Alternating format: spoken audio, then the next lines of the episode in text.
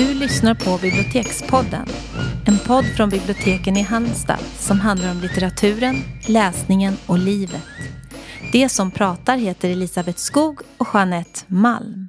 Ja men hej, idag har vi kommit fram till den fjärde delen av Bibliotekspoddens miniserie med Nobelpristagare, vi minns, svenska Nobelpristagare i litteratur har det handlat om. Mm.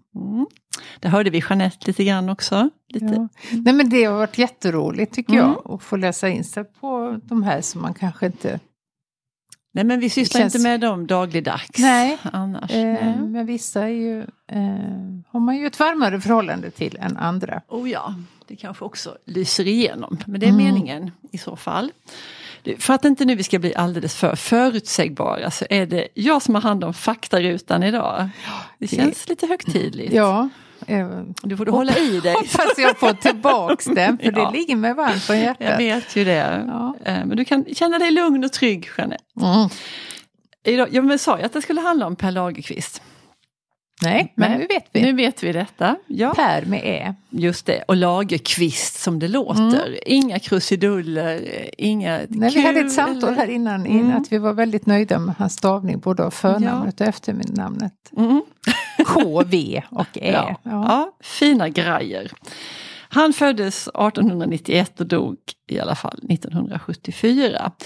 Och han föddes i Växjö och han är Växjös storson. Det vill jag särskilt ha sagt för jag läste i Växjö några år och det, man kände det. Det genomsyrade stan. Ja, inte i dagligt men det fanns ändå spår av honom både här och där. Han var yngst i en skara av 7 syskon. Det är ju ändå många. Och han har sagt någonstans att hemma, det fanns 2 böcker hemma. Och det var föga överraskande. Psalmboken och Bibeln. Dock så kom han ju att förkovra sig och läsa. Men du var inte pappan liksom stins? Jo, eller jobbade vid järnvägen. Ja, precis. Så det var liksom inget riktigt arbetarhem. Det var väl liksom snäppet högre. Ja, men ändå tror jag det var men ganska... Men inte något akademiskt. Inget överdåd och inget akademiskt. Men, vilket inte hindrade att han kom och studera på de vägar som ju ändå fanns. Med vissa komplikationer, men det fanns ändå möjligheter. Och som sagt så var de ju inte, det var ju inte statarfolk. Nej. Precis. Men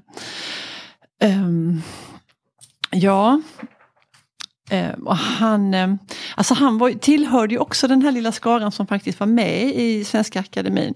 Han valdes in 1940. Men och, det har ju samtliga vi har pratat om. Alla vi har pratat om har... De har suttit i akademin och tilldelats. Och fått, Men just om Pär Lagerkvist, för det har ju också kritiserats, detta faktum. Ja. Men just när det gällde Pär Lagerkvist, han fick priset 51. Det var inte så mycket kritik just då, för han ansågs så, han hade sånt otroligt genomslag och han hade också ett blivit internationellt erkänd och översatt och sådär, så att... Nej men jag håller med om det. Det är ju bara att det är så häpnadsväckande faktum att man inte förstår liksom att det är problematiskt att tilldela sina egna. Detta pris, Och motiveringen lyder så här då. Att han fick priset för den konstnärliga kraft och djupa självständighet varmed han i sin diktning söker svar på människans eviga frågor. Jaha. Ja, men det tycker jag. Kraft och djup självständighet, Han rörde sig ju väldigt mycket mellan olika uttrycksformer också. Ja, det gjorde han. Han var väldigt konstintresserad också. Ja. Och han har skrivit dramatik och poesi romaner. Och några av de mest böckerna som de flesta, eller som man känner till om honom, så är det Gäst hos verkligheten, Barabbas, Dvärgen. Och sen är det då som sagt sen är det en väldigt känd dikt som vi återkommer till och noveller och dramatik. För vi pratar ju om Werner från Heidenstam som vi kanske gjorde oss lite lustiga över. Nej men han läses ju inte idag. Det känns otroligt daterat, hans diktning.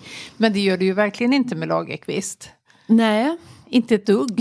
Utan, och jag tror väl att fortfarande att väldigt många läses redan liksom på högstadiet, gymnasiet. Många, för det är också ganska komprimerade böcker det här. Mm. Oh ja, han ingår i någon slags kanon kan man nästan säga. Mm. Ja, men så här, jag ska prata om en novell sen tänkte jag. Och den ska jag prata om bara för att just så många gymnasieelever kommer att fråga efter den. Men ska vi berätta om några böcker? Du vill säga någonting om Dvärgen. Jag vill säga någonting om Dvärgen.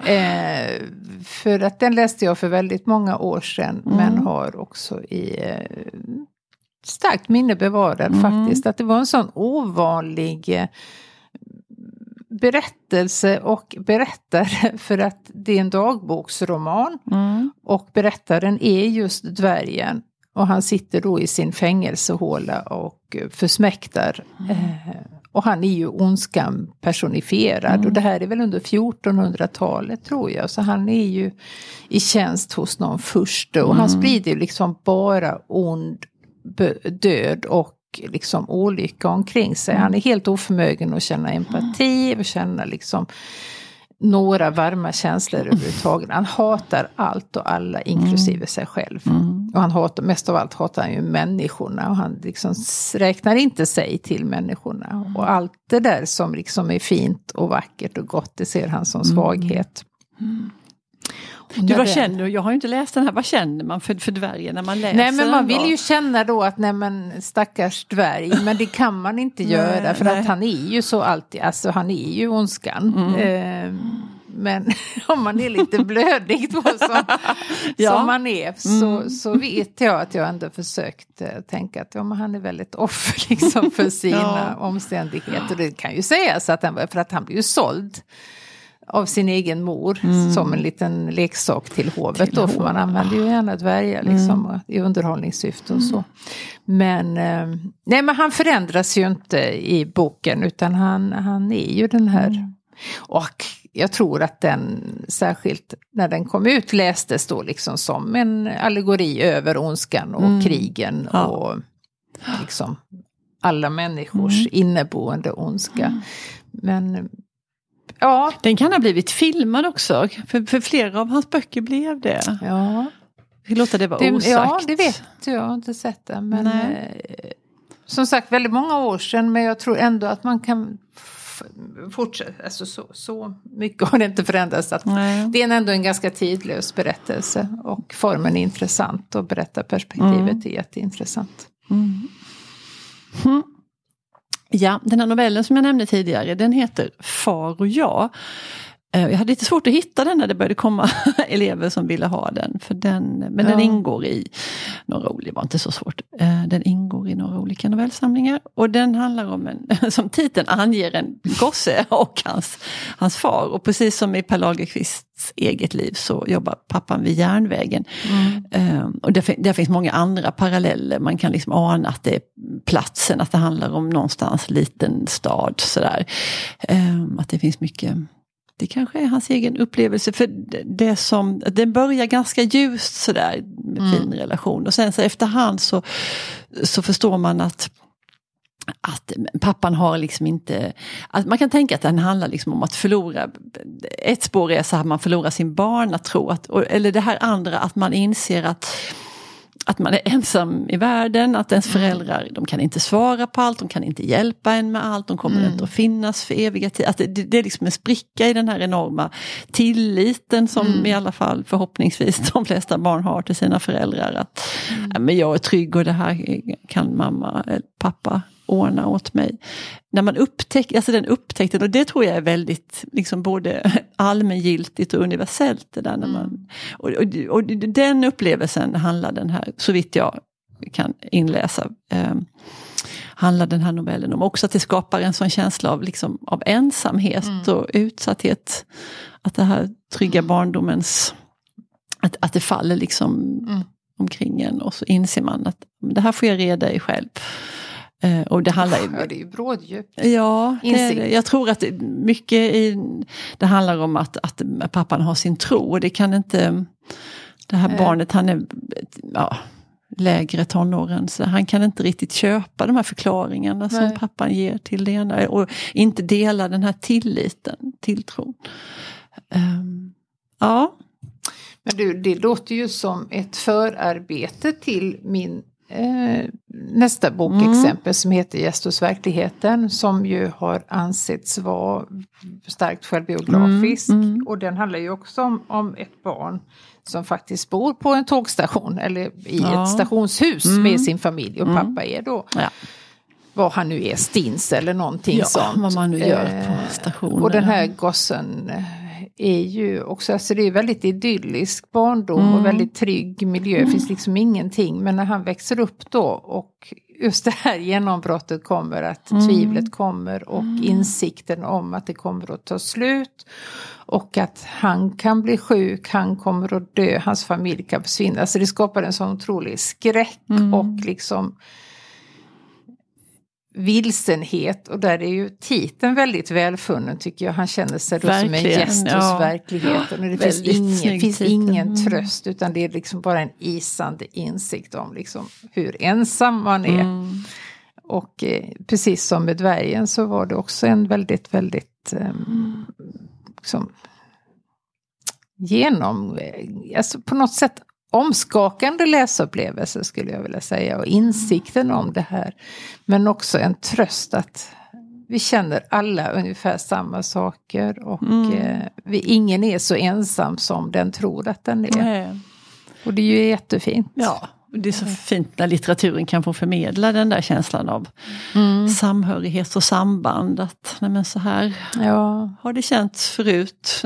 Ja, och det är väldigt tidlöst, för det här är ju alltså en tid långt före vår. Men det känns inte så. Det känns inte daterat på något sätt. Och där tycker jag nu när vi har pratat om de här böckerna och så som vi kommer att avsluta med, att man ser ju verkligen det här genomgående röda tråden och tematiken i hans både romaner och dikter och noveller och dramer. Att det är ju verkligen det här liksom människans utsatthet och ensamheten.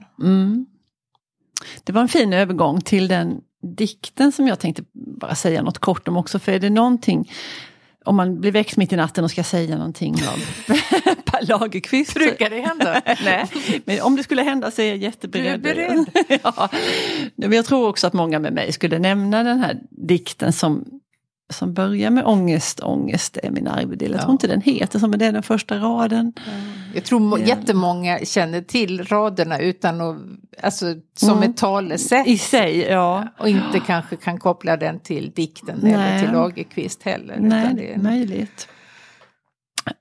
Men den är verkligen, den är väldigt stark, och han måste ha känt någonting av det här. Jag tror inte man kan liksom skriva något sånt här om man inte har lidit sådana kval. Jag läser först. Vad sa du? Låt höra. Ja, du ska få höra. Ångest, ångest är min arvedel, min strupes sår, mitt hjärtas skri i världen. Nu styvnar löddrig sky i nattens grova hand. Nu stiga skogarna och stela höjder så kargt mot himmelens förkrympta valv. Hur hårt är allt, hur stelnat, svart och stilla. Den är lite längre, men jag tänkte pausa där. Jag tycker den är alltså fantastisk. Ja, det är den. Den är ju otroligt. Det är väldigt starka bilder. Explosivt på något. Alltså, han sparar ju inte på kraftuttrycken. Det är lödder och det är styvnar. Ja. Och det, mitt hjärtas skri i världen. Supersår. Men det är väldigt, nu stiga skogarna och stela höjder. Där har vi mycket allitterationer också som vi precis. Det ger ju liksom en förstärkning av innehållet i dikten. Och det är också såna här liksom, som jag ju gillar, och det blir de här överklivningarna när en mening liksom bryts och fortsätter på raden under det här. Så kargt mot himmelens förkrympta valv, hur hårt är allt, hur stelnat, svart och stilla. Där kom de där s-en tillbaka igen. Jo, det är heller inget mjukt. Alltså det är väldigt starka liksom, ordval och konsonanterna liksom. det är så härligt. Ja. Löddrig sky, det gillar man ju jättemycket. Väldigt effektfullt. Ja. Ja, men han får behålla sitt Nobelpris, tycker vi. Ja, det tycker vi. Ja. Sen återkommer vi när tid finns med nästa man i raden. Ja, många snubbar på rad. Ja. Men tack för det här. Tack och hej. Hej.